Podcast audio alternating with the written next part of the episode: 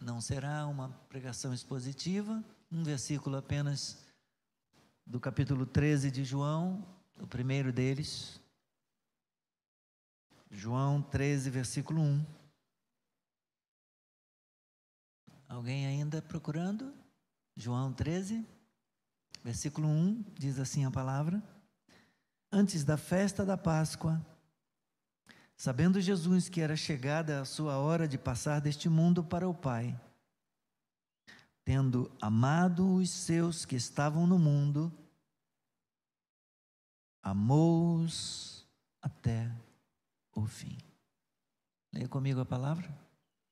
Antes da festa da Páscoa, sabendo Jesus que era chegada a sua hora de passar deste mundo para o Pai, tendo amado os seus que estavam no mundo, amou-os até o fim.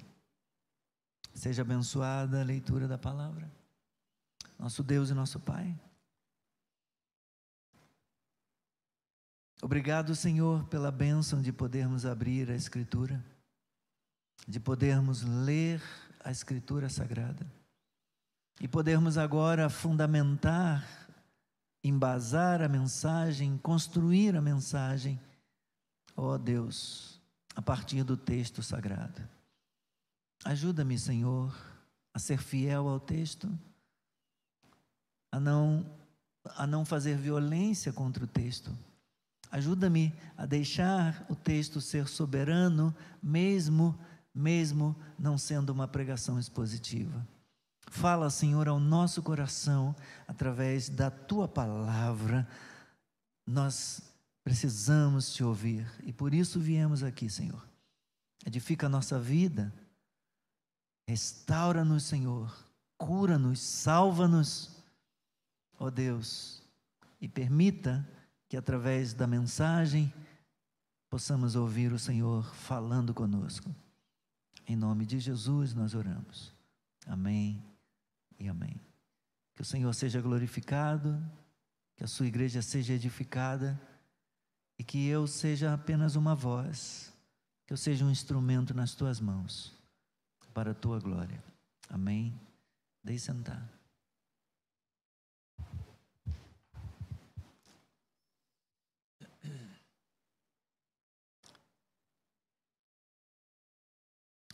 O cenário para os capítulos 13 até o capítulo 17 é o cenáculo, onde Jesus celebra a Páscoa com os seus discípulos.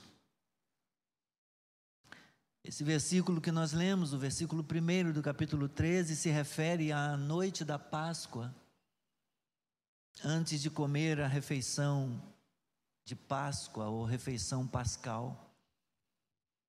Alguns acreditam, alguns comentaristas acreditam que esse cenáculo era a casa de Maria, mãe de João Marcos, autor do segundo evangelho, um lugar que se tornou uma referência, um ponto de encontro, onde a igreja costumava se reunir como lemos em Atos, capítulo 1, versículos 12 a 14, aquele cenáculo seria a casa de Maria, mãe de João. Capítulo 2, 1 a 4, capítulo 23 a 31. E capítulo 12, que a gente pode rapidamente. Capítulo 12, falávamos dele esses dias aqui no nosso estudo de Atos, quarta-feira à noite. Capítulo 12, dos versículos 12 a 17. Quando Pedro, depois de ser libertado de uma situação de morte iminente, porque Herodes Agripa I mandou matar Tiago, passou Tiago ao fio da espada, significando que o decapitou, e manteve Pedro, o apóstolo Pedro, na prisão conforme nos relata Lucas, com a intenção de apresentá-lo para os judeus assim que passasse a Páscoa, iria dar para Pedro o mesmo destino de Tiago, iria matá-lo também. Mas Deus livrou a vida de Pedro, enviando um anjo que abriu a cadeia, que abriu os portões e tirou Pedro de lá. E ao sair da prisão, ao sair da cadeia, para onde que Pedro vai? Pedro vai para o lugar de encontro, Pedro, Pedro vai para o ponto de referência, ele vai para o cenáculo, o lugar onde eles costumavam se reunir. Ele vai para a casa de Maria, mãe de João, também chamado Marcos. Versículos 12 a 17, é isso que eu falei? Sim. Ao se dar conta disso, Pedro resolveu ir à casa de Maria, mãe de João, também chamado Marcos, onde muitas pessoas estavam congregadas e oravam. Era lugar de oração, era o cenáculo, o lugar onde eles oravam. Quando ele bateu a porta da frente, a gente conhece a narrativa, veio Rode, uma empregada, e foi ver quem era, veio ver quem era, e quando ela reconheceu a voz de Pedro, ela ficou tão entusiasmada, tão feliz, tão alegre, que ela não abriu a porta para o Pedro entrar. Ela correu lá dentro, foi falar para o pessoal: Ó, oh, Pedro está chamando aí na porta. O pessoal falou: Está doido, Pedro está preso. E o resto a gente conhece, né?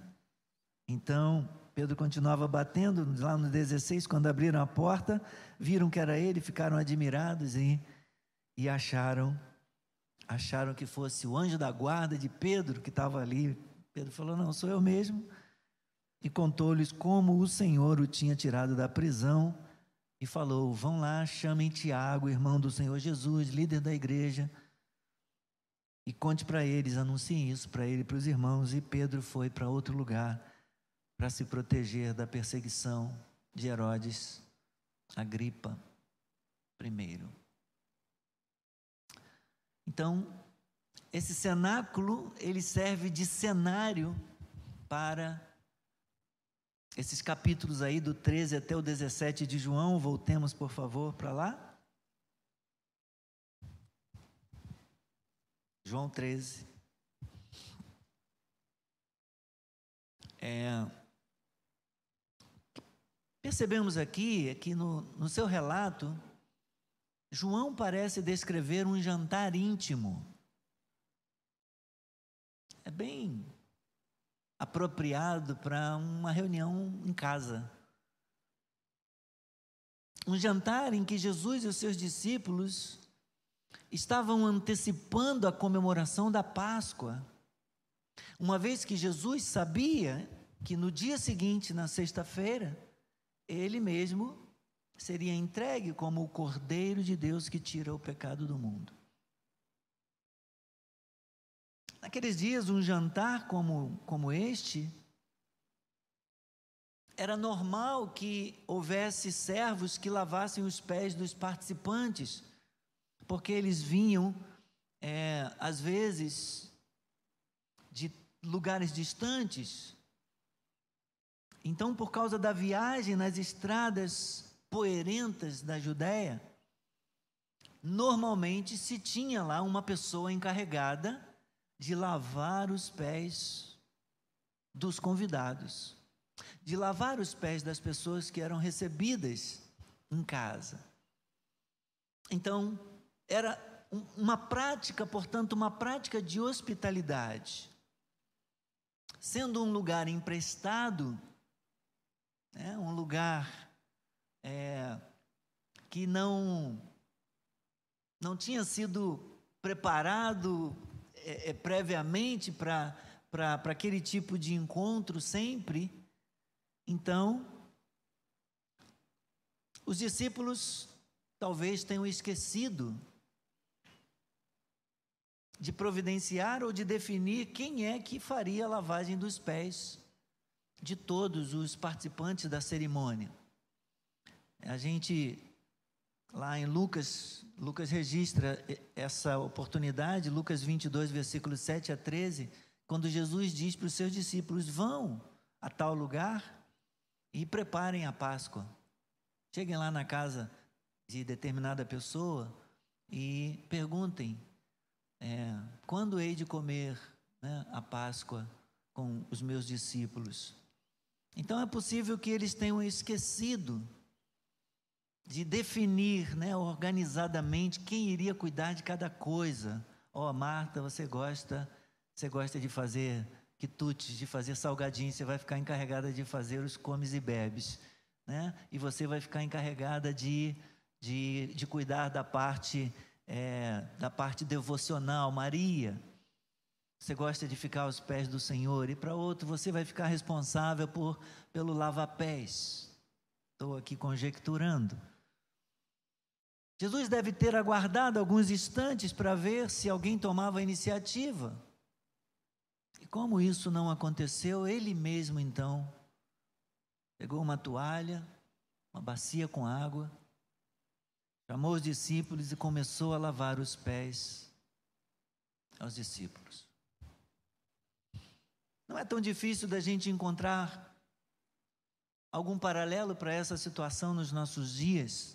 Quem já fez festa em casa e recebeu convidado? Um jantarzinho para amigos. Alguém já teve oportunidade? Já? Às vezes a gente resolve assim em cima da hora, né? Não é aquela festa que dá para você contratar garçom para servir e tal. Vamos fazer aqui entre a gente mesmo. Um vai para a cozinha? O outro cuida da bebida, o outro prepara lá a, a brasa na, na churrasqueira, compra o carvão. E aí às vezes as pessoas começam a chegar, as coisas ainda não estavam prontas, de repente, lá está o anfitrião servindo servindo os convidados, às vezes chama até o convidado para ajudar. Alguém já precisou chamar convidado para ajudar a servir em casa? Então seria mais ou menos uma situação assim. Jesus agiu exatamente assim ao ver que não havia sido designada uma pessoa para lavar os pés dos convidados, então ele mesmo tomou a iniciativa e foi lavar os pés aos discípulos. Mas não é propriamente sobre o lava-pés que eu quero falar. João começa o seu evangelho afirmando que Jesus veio para os que eram seus mas que os seus não o receberam. Isso está lá no início, no capítulo 1 de João, no versículo 11. Veio para os que eram seus, mas os seus não o receberam. Já que os seus não lhe deram a recepção e o reconhecimento que se poderia esperar deles, nas poucas horas que lhe restavam, antes antes da Páscoa, antes da sua crucificação, da sua morte, nas poucas horas que, que restavam para ele, quando Jesus haveria de dedicar-se àqueles que o reconheceram e o receberam. Então, Jesus, ele, ele prepara uma, uma recepção para eles. Jesus prepara é, uma cerimônia quando demonstra toda a sua humildade e o seu acolhimento para eles. De agora em diante, eles passam a ser chamados de os seus. Essa é a expressão que João usa aqui. Antes da festa da Páscoa, sabendo Jesus que era chegada a sua hora de passar deste mundo para o Pai, tendo amado os seus, que estavam no mundo, amou-os até o fim. Eu já preguei nessa passagem algumas vezes falando de humildade, da humildade demonstrada por Jesus no lava-pés, do propósito dele em aprendermos dele que é manso e humilde de coração. Porém, hoje eu quero falar do amor de Jesus. Jesus e o seu intenso amor. Quero falar com você a partir deste versículo 1. Nos seus, nos seus amados, nos seus escolhidos, nos seus comprados pelo seu sangue, Jesus tinha concentrado o seu amor de uma maneira especial, queridos. E no ministério, no cenáculo, este amor é derramado em ações e palavras, assim como foi em sofrimento e morte. Aqui, portanto, nós temos o registro inspirado do amor de Jesus Cristo pelos seus discípulos.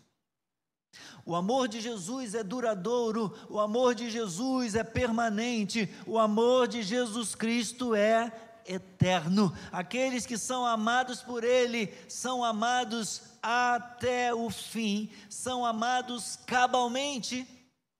Essa expressão amou-os até o fim, ela reúne os sentidos, ela ele os amou até o fim da sua vida, ele, ele os amou até o momento crucial da sua morte, a razão dele ter vindo a este mundo, mas também reúne o sentido, ele os amou de modo absoluto, ele os amou de forma plena, ele os amou de forma perfeita. São seus discípulos que experimentam o seu amor em sua plenitude. O amor de Jesus, meus irmãos, como ele é, só os seus amados conhecem.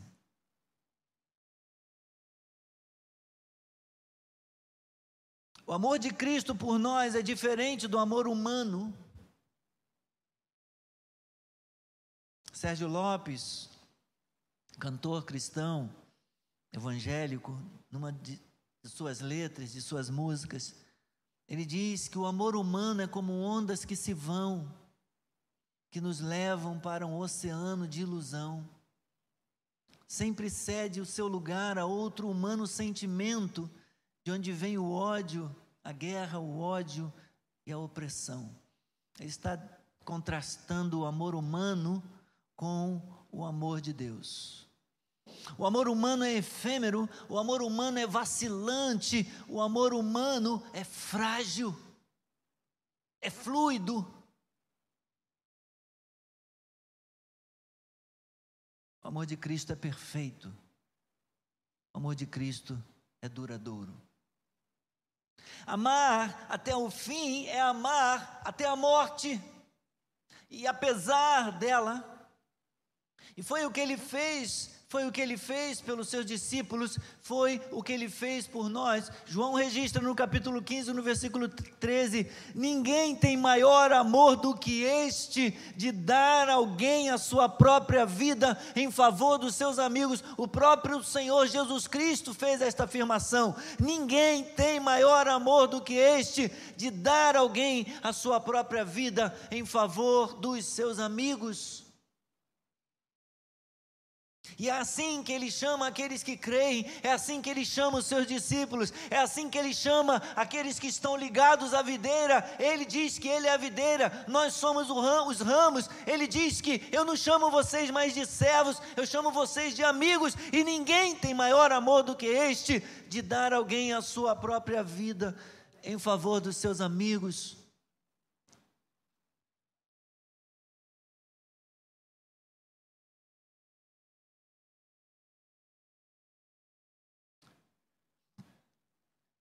Jesus nos ama. Jesus deu a sua vida em nosso favor. Ele nos amou quando nós éramos ainda pecadores. Ele nos ama até o fim. Apesar de nós. Judas, que entrou para a história como o apóstolo traidor, um dos doze que o traiu. Quando Judas vinha com a turba de inimigos, a turba de algozes, tendo já tudo planejado, tudo combinado com eles, como que ele iria identificar o Senhor para entregá-lo, para ser preso e morto. Eles vêm então com a intenção de denunciar Jesus e entregá-lo. E ele combinou com os algozes do Senhor: aquele a quem eu beijar é este. E Judas vem em direção ao Senhor e ao encontrá-lo, o beija na sua face. Isso está em Mateus, no capítulo 26, no versículo 50. Jesus se vira para ele e diz: Amigo, o que você veio fazer?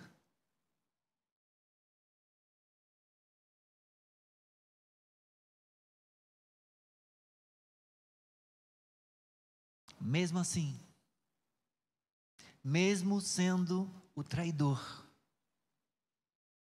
Jesus o chama de amigo, mesmo sabendo o que ele faria, mesmo tendo ele feito o que fez. E apesar disso, Jesus o chama de amigo. Jesus amou Judas.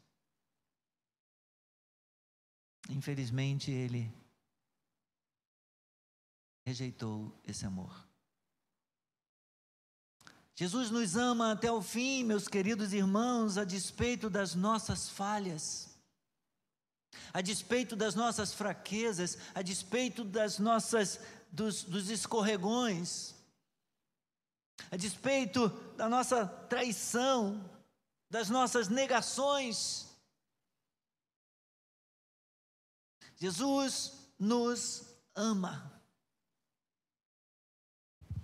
dentro de pouco tempo, a presença visível na terra do Verbo que se fez carne chegaria ao fim. Aquele que o Pai tinha enviado ao mundo iria completar sua missão, iria retornar para junto do Pai. Em ocasiões anteriores, o Senhor Jesus Cristo tinha falado desta hora como algo ainda por vir. Mas agora, esta hora havia chegado. O caminho de volta para o Pai passava pela cruz. Andando por este caminho, andando por esta vereda, Jesus cumpriria o propósito do Pai em mandá-lo ao mundo e comprovaria o seu amor pelos seus que estavam no mundo.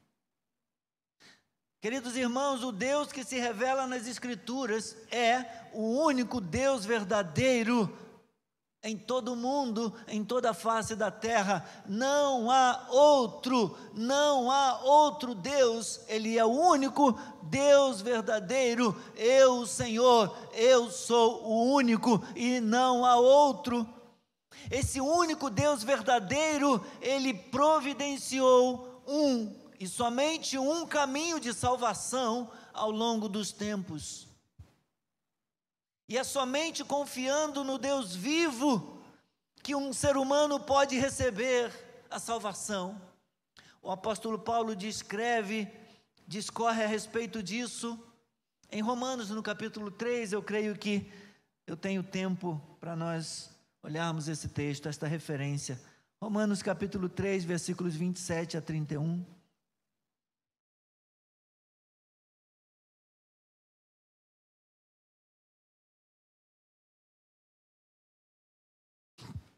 Paulo está falando a respeito da justificação pela fé.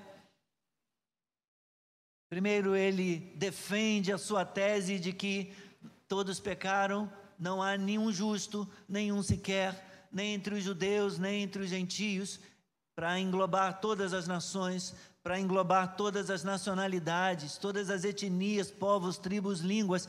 Não há nenhum justo sequer. Todos pecaram e foram destituídos da glória de Deus. Então, no versículo 21, ele vai dizer que agora, sem lei, a justiça de Deus se manifestou. Ele vai falar que Deus escolheu manifestar a sua justiça ao mundo na pessoa de Jesus Cristo crucificado.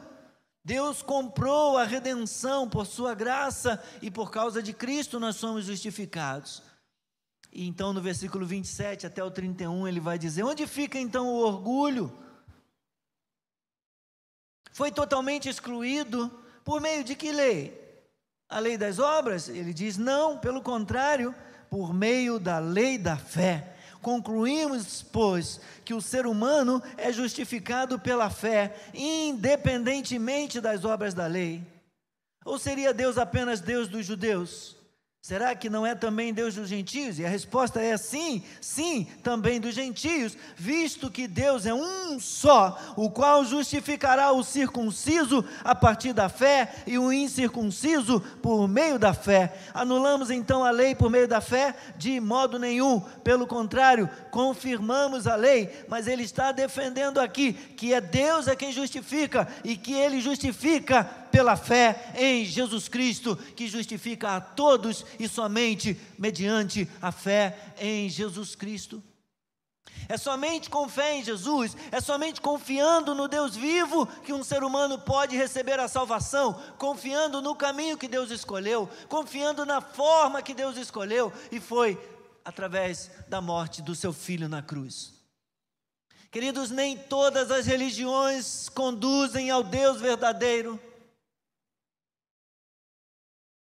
Na verdade, Jesus afirma que só Ele pode nos levar a Deus.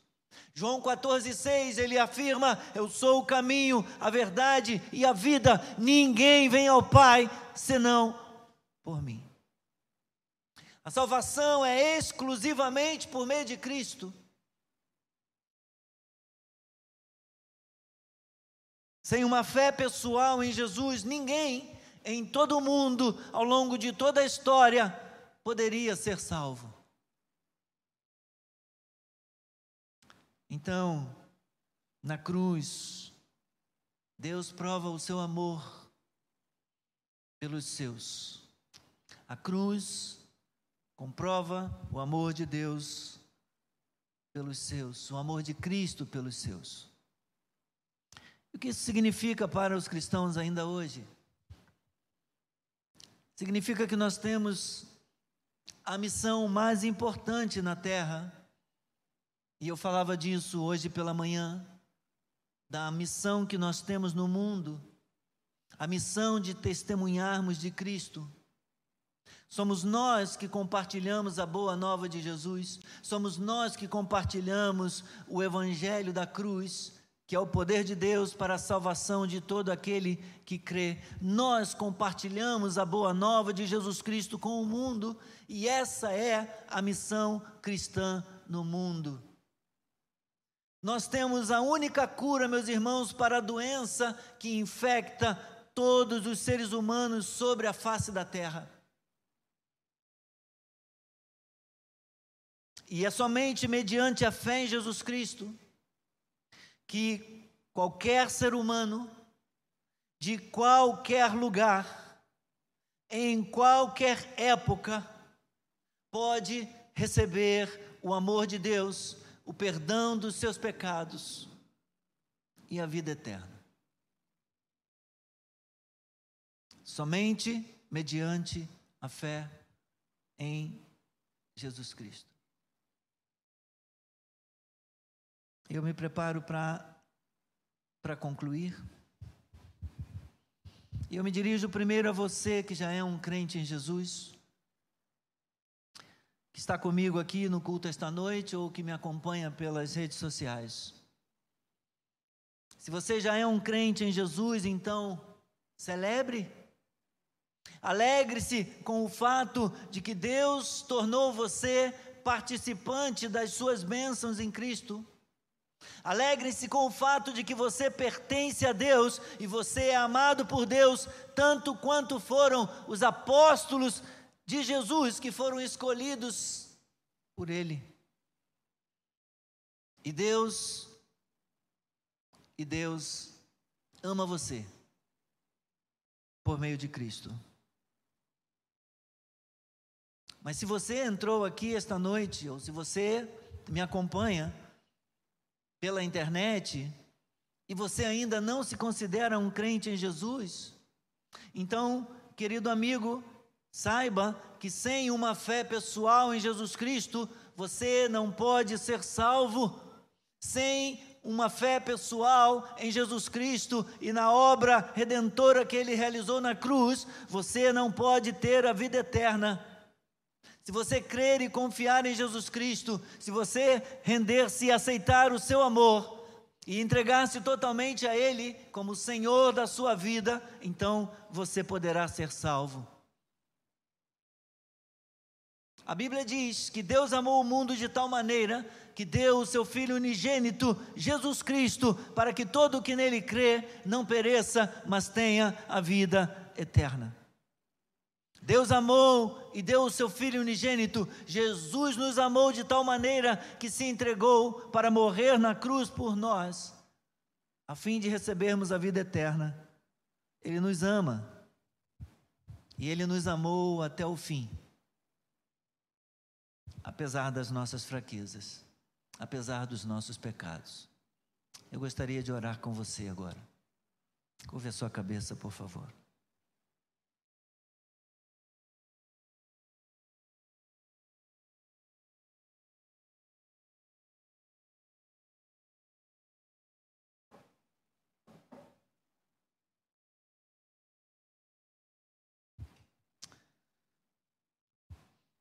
Oh Salvador maravilhoso, bendito seja o Senhor.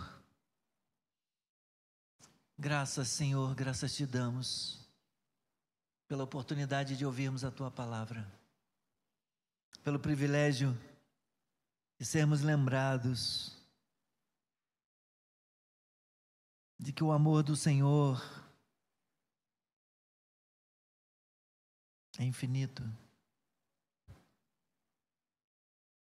Que o Senhor nos amou com um amor duradouro, permanente.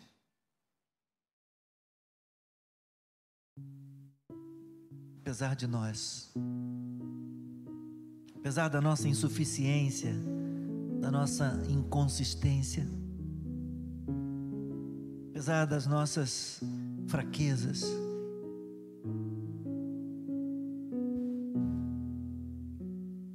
tantas vezes, Senhor, demonstrarmos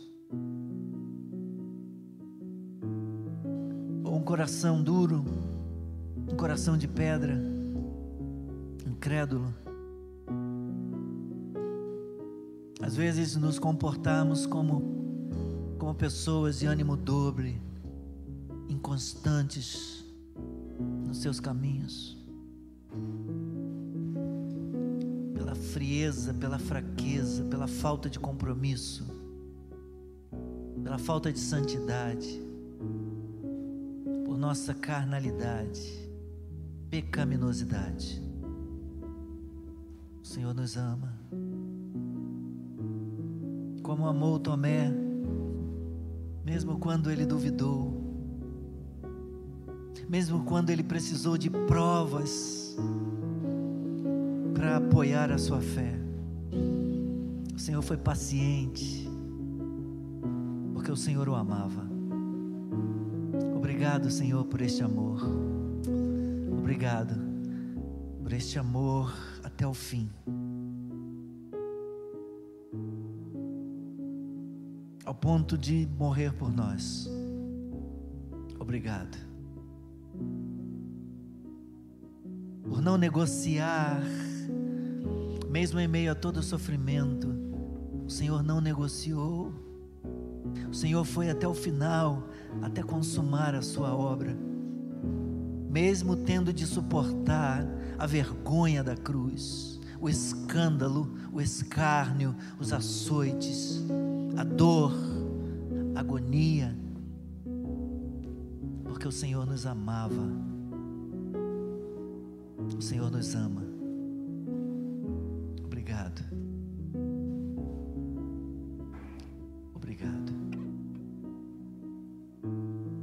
Senhor.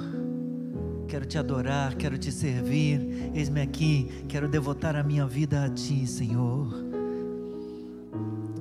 Com toda a força do meu ser, com todo o meu entendimento, Tu és o amado da minha alma, Senhor. Ajuda-me, Senhor, ensina-me a te amar. Ensina-me a te amar. Bendito seja o teu nome. Abençoe, ó Deus os meus irmãos, a tua igreja esta noite. Abençoe, Senhor, aqueles que nos acompanham, que estão aqui e os outros que acompanham, Senhor, a transmissão na internet. E se porventura houver alguém ainda em cima do muro, se porventura houver alguém que ainda não tomou uma decisão na sua vida a respeito da eternidade, que seja impactado hoje por este amor, Pai que o amor de Deus seja derramado nesses corações pelo Espírito Santo e que se sintam perdoados e que sintam, Senhor, que sintam, Senhor Pai, oh Deus, tocados, convidados por Ti, chamados a uma transformação, a uma mudança de vida, chamados ao arrependimento, chamados a receber o perdão e a salvação. Que hoje tenham um encontro contigo, se rendam aos Teus pés sejam salvos, em nome de Jesus. Aleluia. Antes de eu falar tu cantavas sobre mim. Tu tens sido tão, tão bom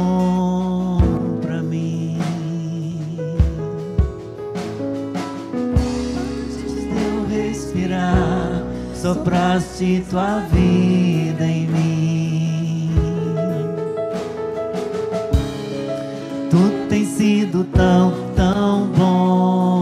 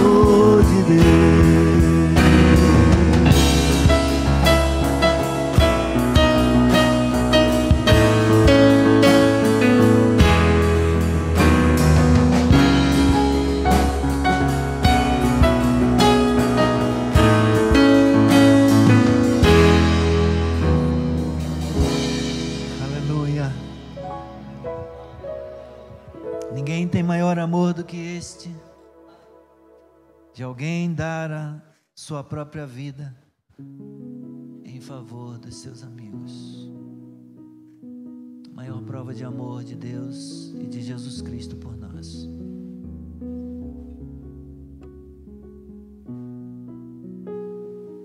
Que Deus abençoe.